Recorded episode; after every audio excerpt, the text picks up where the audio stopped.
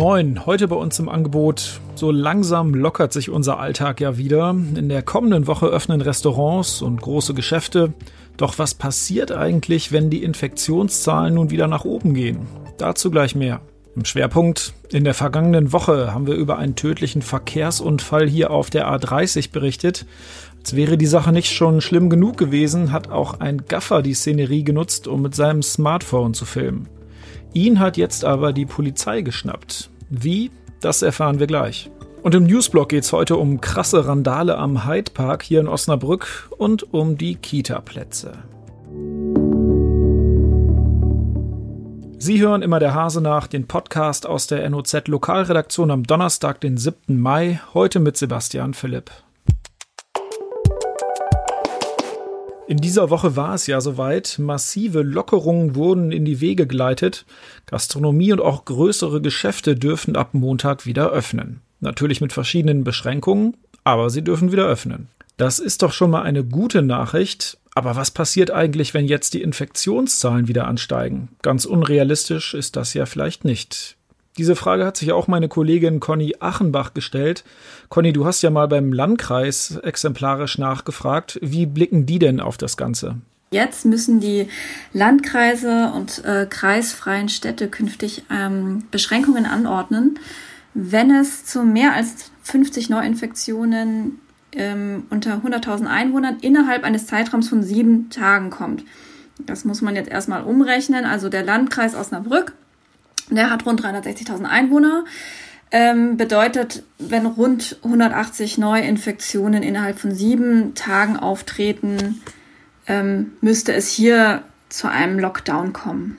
Was passiert denn dann genau?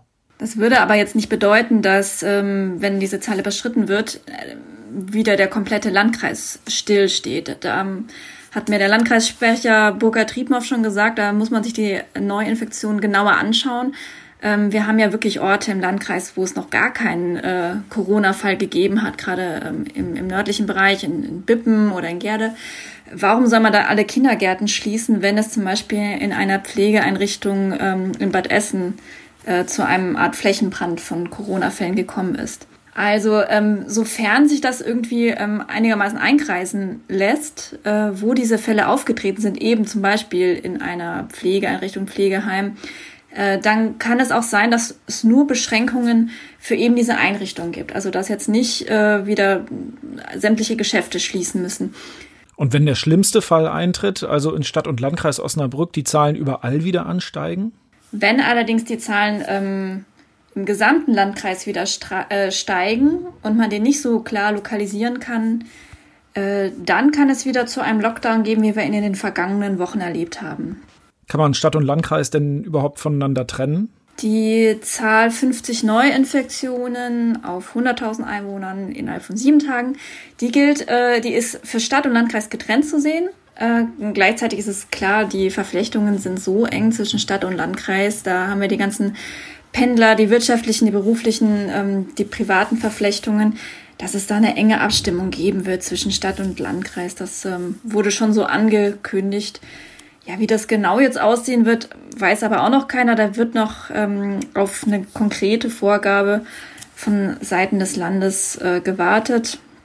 Wann die kommen, das ist momentan nicht klar. Es kann sein, dass das jetzt zum Wochenende schon der Fall sein wird. Dieser Wert, von dem du gerade schon gesprochen hast, wurde der eigentlich schon mal überschritten in den vergangenen Wochen? Wenn man sich diese neue Vorgabe anschaut, ähm, diese Zahl, nochmal für den Landkreis, ähm, wären das 180 neu gemeldete Corona-Fälle innerhalb von sieben Tagen. Dann wurde dieser Wert äh, überschritten Anfang April. Spitzenwert, wenn man das mal so äh, zynisch sagen kann, war am 8. April. Da wurden äh, 69 neue Corona-Fälle im Landkreis gemeldet und in der Stadt waren es, glaube ich, am gleichen Tag 22. Vielen Dank, Conny. In der vergangenen Woche haben wir hier an dieser Stelle über einen Unfall berichtet, der sich auf der A30 bei Osnabrück abspielte. Bei diesem Unfall kam eine 44-jährige Frau ums Leben. Sie war mit ihrem Wagen gegen einen vorausfahrenden LKW geprallt. Trotz aller Versuche verstarb sie wenig später in einem Krankenhaus. Für eine Person hat die Sache jetzt ein juristisches Nachspiel, Denn ein 32-Jähriger aus dem Kreis Recklinghausen filmte die Unfallstelle beim Vorbeifahren und beleidigte außerdem noch die Rettungskräfte. Oliver Wingelsdorf ist es zu verdanken, dass die Polizei den Gaffer jetzt ausfindig machen konnte. Er war als Ersthelfer ebenfalls an der Unfallstelle.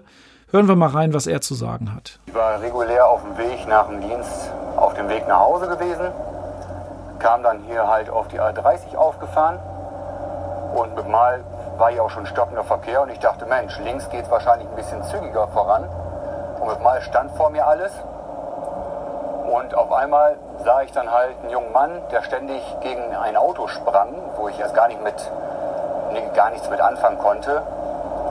Und ähm, bin dann halt dort zugekommen, um zu schauen, was Sache ist und habe dann halt dieses zerstörte Fahrzeug gesehen. Und da war mir auch schnell klar, dass halt äh, dort jede Hand benötigt wurde, weil dann halt sich auch sehr schnell herausstellte, dass dort eine verletzte Person drin war. Ja, und von da ab an, sage ich mal, ja, hat es nur noch Klick gemacht im Kopf und man hat halt nur noch gehandelt. Wie hat er die Szene erlebt und was hat er gedacht, als er den Gaffer sah? In dem Moment war ich ja derjenige, der halt mitgeholfen hat, dieser Frau das Leben irgendwo versuchen zu retten.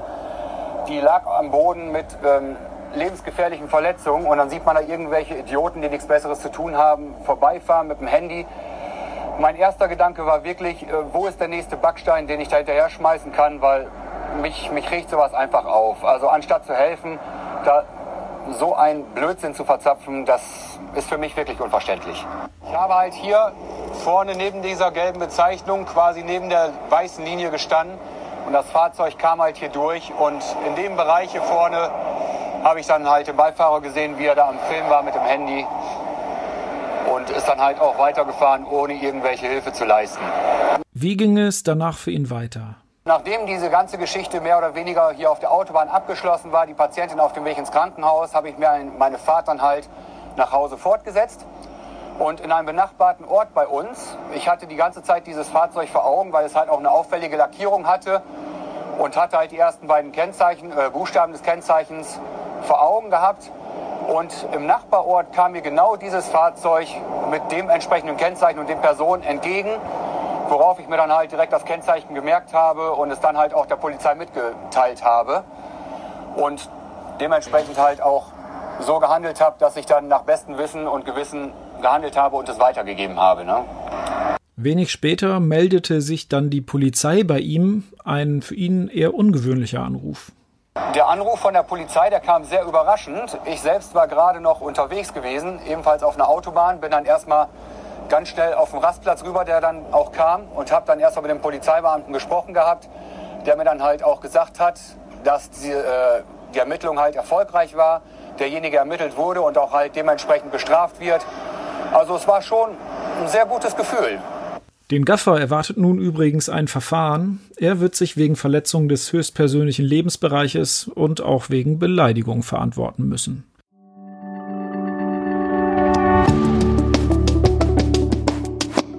Wir kommen zum Newsblog und zu einer schlechten Nachricht für Eltern von Krippen- und Kindergartenkindern. Im August startet ja das neue Kita-Jahr und so wie es jetzt aussieht, bleiben noch mehr Kinder ohne Platz als im Vorjahr. Konkret stehen aktuell 664 von ihnen ohne Betreuungsplatz da. Zählt man diejenigen dazu, die erst später im Jahr oder ab Anfang 2021 in die Kita gehen wollen, dann sind es sogar 819 Kinder, zwei Drittel davon unter drei Jahren. Die Eltern haben jetzt noch die Möglichkeit, sich ans Kinder- und Familienservicebüro der Stadt zu wenden. Parallel dazu hat die Stadt auch ihr Anmeldeportal im Internet wieder freigeschaltet. Bei der einen oder anderen Einrichtung tut sich ja dann vielleicht doch noch was. Und zum Schluss noch eine ziemlich heftige Blaulichtmeldung. Unbekannte haben mit einem Radlader eine Mauer des Hyde Parks in Osnabrück durchbrochen. Vorher hatten sie das Fahrzeug von einem Firmengelände gestohlen und waren durch einen angrenzenden Wald gefahren. Was genau sie dann dazu brachte, eine ganze Wand der Diskothek niederzureißen, ja, das muss jetzt die Polizei klären. Mitgenommen haben die Täter offenbar nichts, der Sachschaden ist aber immens. Nach einem halben Jahr und 143 Folgen sagen wir vom Immer der Hase Team jetzt erst einmal auf Wiederhören. Wir gehen jetzt in den kommenden Wochen in eine Kreativpause und überlegen uns, wie wir dieses Format weiterentwickeln können. Vielen Dank, dass Sie uns zugehört haben. Ich hoffe, Sie konnten dabei was mitnehmen. Wir hören uns demnächst wieder.